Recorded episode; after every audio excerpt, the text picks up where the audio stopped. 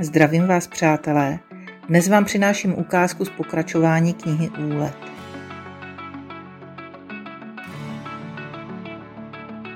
Jsou úplnej chudák. Musím jet z Brna až do Českého středohoří sama. Autem. Jo, mio, máš se naučit říkat ne. Co pak jí můžu říct ne? Ne. Tak vidíš, tak co ti zbývá? Zbývá ještě nakoupit pořádné zásoby. Začínají první noční mrazíky. Má tam Lea vůbec čím topit? Píšu SMSku. No jo, pár balíků dřevěných briket by se hodilo. Si myslím. Teď teprve jí dojde, co znamená odstěhovat se na větrnou hůrku na druhý konec republiky. Konec brouzdání travou na boso. Začíná drsná realita. A vůbec, proč tam chce ještě zůstávat? V centru Brna se snad žije špatně? Co se jí na tom nelíbí? S plným kufrem pilinových briket a potravin sama na šestihodinovou štreku. Ach jo, vlastně se mnou jede Ben, abych se nebála. Stulil se ve své psí tašce na podlaze u spolujezdce a spí. Komunikuje výjimečně, zpravidla jen tehdy, pokud prudce zabrzdím, vědu rychle do zatáčky, příliš to drncá a nebo si k němu dovolím posadit stopaře. V první fázi vyčítavě kouká.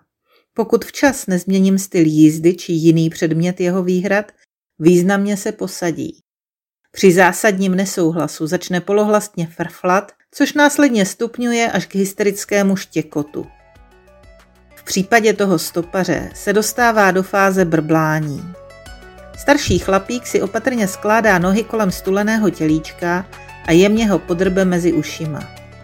Dobrá, ozývá se z dola smířlivé zavrčení. Tenhle by mohl být neškodnej. Kousek ho vzít můžeš, ale drbej pořádně, chlape, ještě pod bradičkou.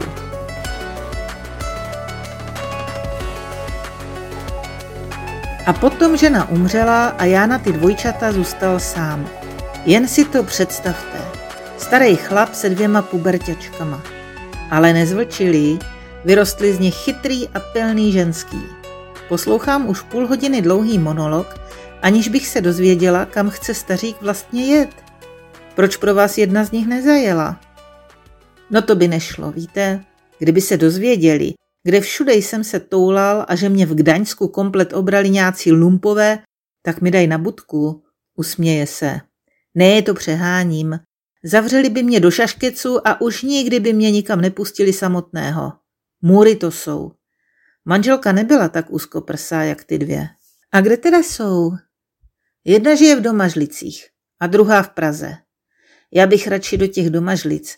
Tam je aspoň zeď, ten mě vždycky vezme na pivo a je s ním sranda. A mají dva kluky a s těma je taky sranda. Ale já bydlím u té druhé, v Práglu.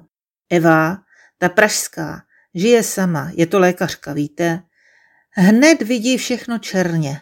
Všechno chce mít zdravý a čistý, jako je to hodná holka, ale život s ní je smutný. Tak počase musím vždycky vypadnout někam ven, jináž bych tam z toho zešílela. A to jako vážně, to se fakt nedá. Tohle zní konečně trochu reálně.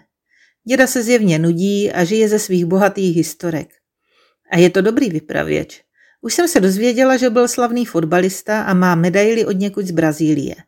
Žena byla slavná vědkyně a zemřela na rakovinu a taky kamarádil se Zemanem. Ty vole se Zemanem, jo? Já ho snad vysadím. Chlapík zaregistruje náhlé ochlazení a svižně přehazuje výhybku jiným směrem. Před hlavou ho přeruším. Do Domažlic by vám mohl jet vlak tady z Jihlavy. Nebo vás klidně hodím do Prahy, ale rozhodněte se. Radši bych tu Prahu, jestli vám to nevadí. Ben spokojeně inhaluje pach z pánových bod a vypadá to, že brzo usne. Nové smradíky jsou stále ještě zajímavější než frustrace z omezeného prostoru. A co se stalo v tom Gdaňsku? Co jste tam vlastně dělal? Ptám se v očekávání další nepravděpodobné historky. A přesně taková přichází. Polští gangsteři versus hrdinný děda z Čech – nechápaví policajti a násilná deportace na hranice. Jenže do Ostravy. Z Gdaňsku do Ostravy? Hmm. tam mě posadili na pendolíno a poslali do Práglu. Ale já měl v Hradci žízeň, tak jsem tam vystoupil, abych si dal u stánku pivo. A vlak ujel. Tak jsem sedl do jiného a skončil jsem v Brně. Eva bude nepříčetná, čekala mě ráno na hlaváku a já přijedu úplně jinam. No tak to se musíme konečně dohodnout kam. Popravdě do centra Prahy se mi moc jezdit nechce. Stačilo by na Černý most, budu vás navigovat. OK, tak na Černý most. A půjčíte mi mobil? Zavolal bych FC, ať nemá strach. Ze starostlivého hlasu na druhé straně hovoru je jasné, že minimálně pasáž o dcerách měla reálný základ. Po další dávce neuvěřitelných příběhů předávám starého pána sympatické ženě, střídající vděčný pohled směrem ke mně a kruto přísný zaměřený na otce. Ten se choulí jako žáček první třídy. Je mi ho líto. Paní Eva mi nabízí obrovskou čokoládu a peníze. Beru čokoládu a nechám si ukázat směr Česká lípa. Malá procházka s Benem a jedeme dál. Hodinu před půlnocí bloudím po malém městečku s vybitou baterií v mobilu a se psem, kterého jízda už dávno přestala bavit. Stačilo vydržet jen pár minut, aby člověk věděl, kudy z toho labirintu ven. Ale chytrý přístroj to vzdal. Nemilosrdně vydal poslední varovné pípnutí na dobrou noc a odebral se do dočasných lovišť. Benísek se naopak nevzdává, je čím dál tím hlasitější. A teď mi jo rať. Na plánku odleji je jen ta dědinka, ale jak se do ní dostat? Ach jo, to tu nemají otevřenou hospodu, kde by se dal ten krám dobít. Touhle křižovatkou projíždím už po třetí. Už se ani nenamáhám zastavit na stopce. Krátká siréna a modrá světla. Ty jo, vůbec jsem si nevšimla, že tu stojí měšťáci. Ale aspoň mě poradí. Radostně vystupuju vstříc dvěma přísným ženám v uniformách, zdravím a rovnou oznamuju, že jsem si vědoma všech svých chyb, že jim zaplatím, co si řeknou, jen ať mi pro boha pomohou najít správnou cestu. Škvírou ve dveřích je sledují dva svítící korálky, které v zápětí nahradí hysterický štěkot malé bílé příšery. Úžasle na sebe pohlédnou. Menší se zakření a přikývne. Ukazuju plánek a ta větší se mi pokouší vysvětlit, jak se vyznat v jejich domovině. Menší se ušklíbne a vyřkne spásnou myšlenku. Víte co? Jeďte za náma. Doprovodíme vás až tam. To nemusíte, v mapách se docela vyznám. Nesu zas tak, takhle to bude rychlejší. Nenechá mě ta malá domluvit a nastupuje do blikající škodovky. Velká pokrčí rameny a rukou nenápadně naznačuje, že Prckovi není radno odporovat. Proplétáme se úzkými uličkami nějaké vilové čtvrti a pak několika jednosměrkami mezi zahrádkami. Tohle bych asi vážně nedala. Tma tmoucí, sem tam vločka sněhu, božský klid, modrá blikátka a za nimi tichý bílý fiátek. Lea je určitě nervózní, že se nehlásím. Co asi řekne na tenhle průvod? U cedule se známým jménem ženské zastaví a zablikají. Stavím za nimi, vytahuju čokoládu od Evy a peněženku. Tady projedete rovně přes les, na první odbočce doprava a jste tam. Hodně štěstí, usměje se velká. Moc děkuju, bez vás bych to fakt nenašla. A co ta pokuta? Podávám jim rozpačitě čokoládu. Prosím vás, už jeďte. Mává rukou menší dobrodějka. Zdá se to být snadné. A je. Za pět minut klepu na okno malé roubené chaloupky.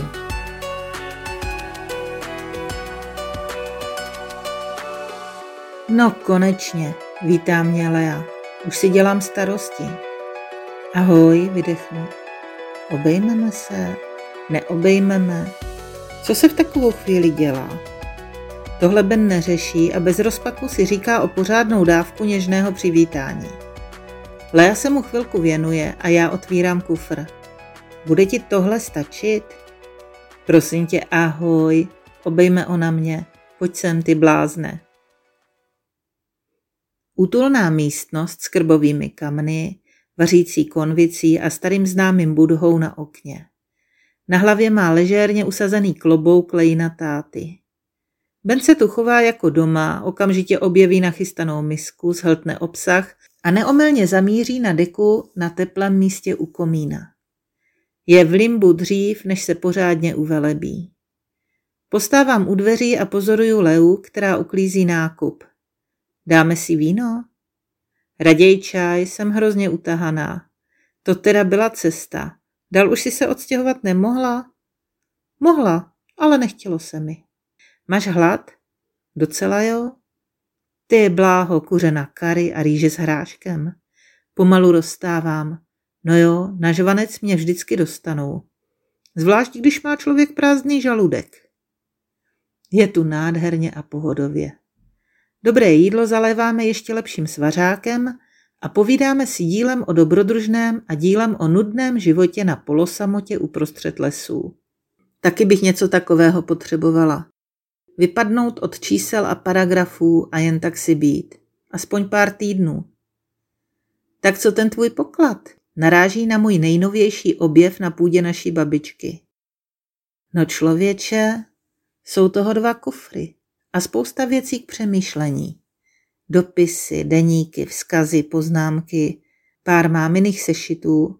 Jak z toho něco otevřeš, máš na pár hodin vystaráno. Takové cesty do minulosti. Většinu času čtu a třídím a občas píšu. No to se nedivím, tolik materiálu asi láká ke zpracování. Jenže na babičku mi tam zatím nezbývá moc místa. Vlastně tam píšu o nás, o Maďarsku, o Sri Lance. Cože? Ty se zezbláznila. Proč? Je to dobrá terapie. Hodně věcí mi to ujasnilo. Ale je to obrovský zásah do soukromí. A nejen do tvého, Mio. Uvědomuješ si to? Není. Situace a zkušenosti ti možná budou trochu povědomé, ale osoby a obsazení, to jsou nakonec úplně cizí lidi. Vůbec nám nejsou podobní. Zcela se mi vymkli a dělají si, co chtějí. Neberou ohled na to, o čem chci ve skutečnosti psát. To chci vidět. Nahodí nedůvěřivý ušklebek. No vážně, třeba ta tvoje postava je instruktorkou v autoškole. To jsem nikdy nedělala.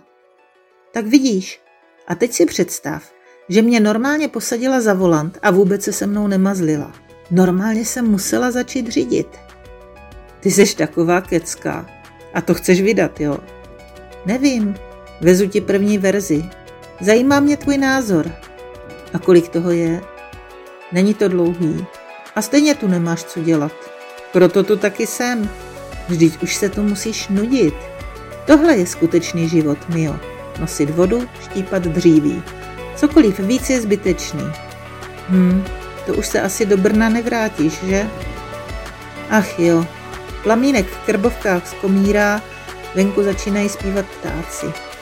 Lea přikládá větší polínko. Probereme to zítra. Co třeba jít spát?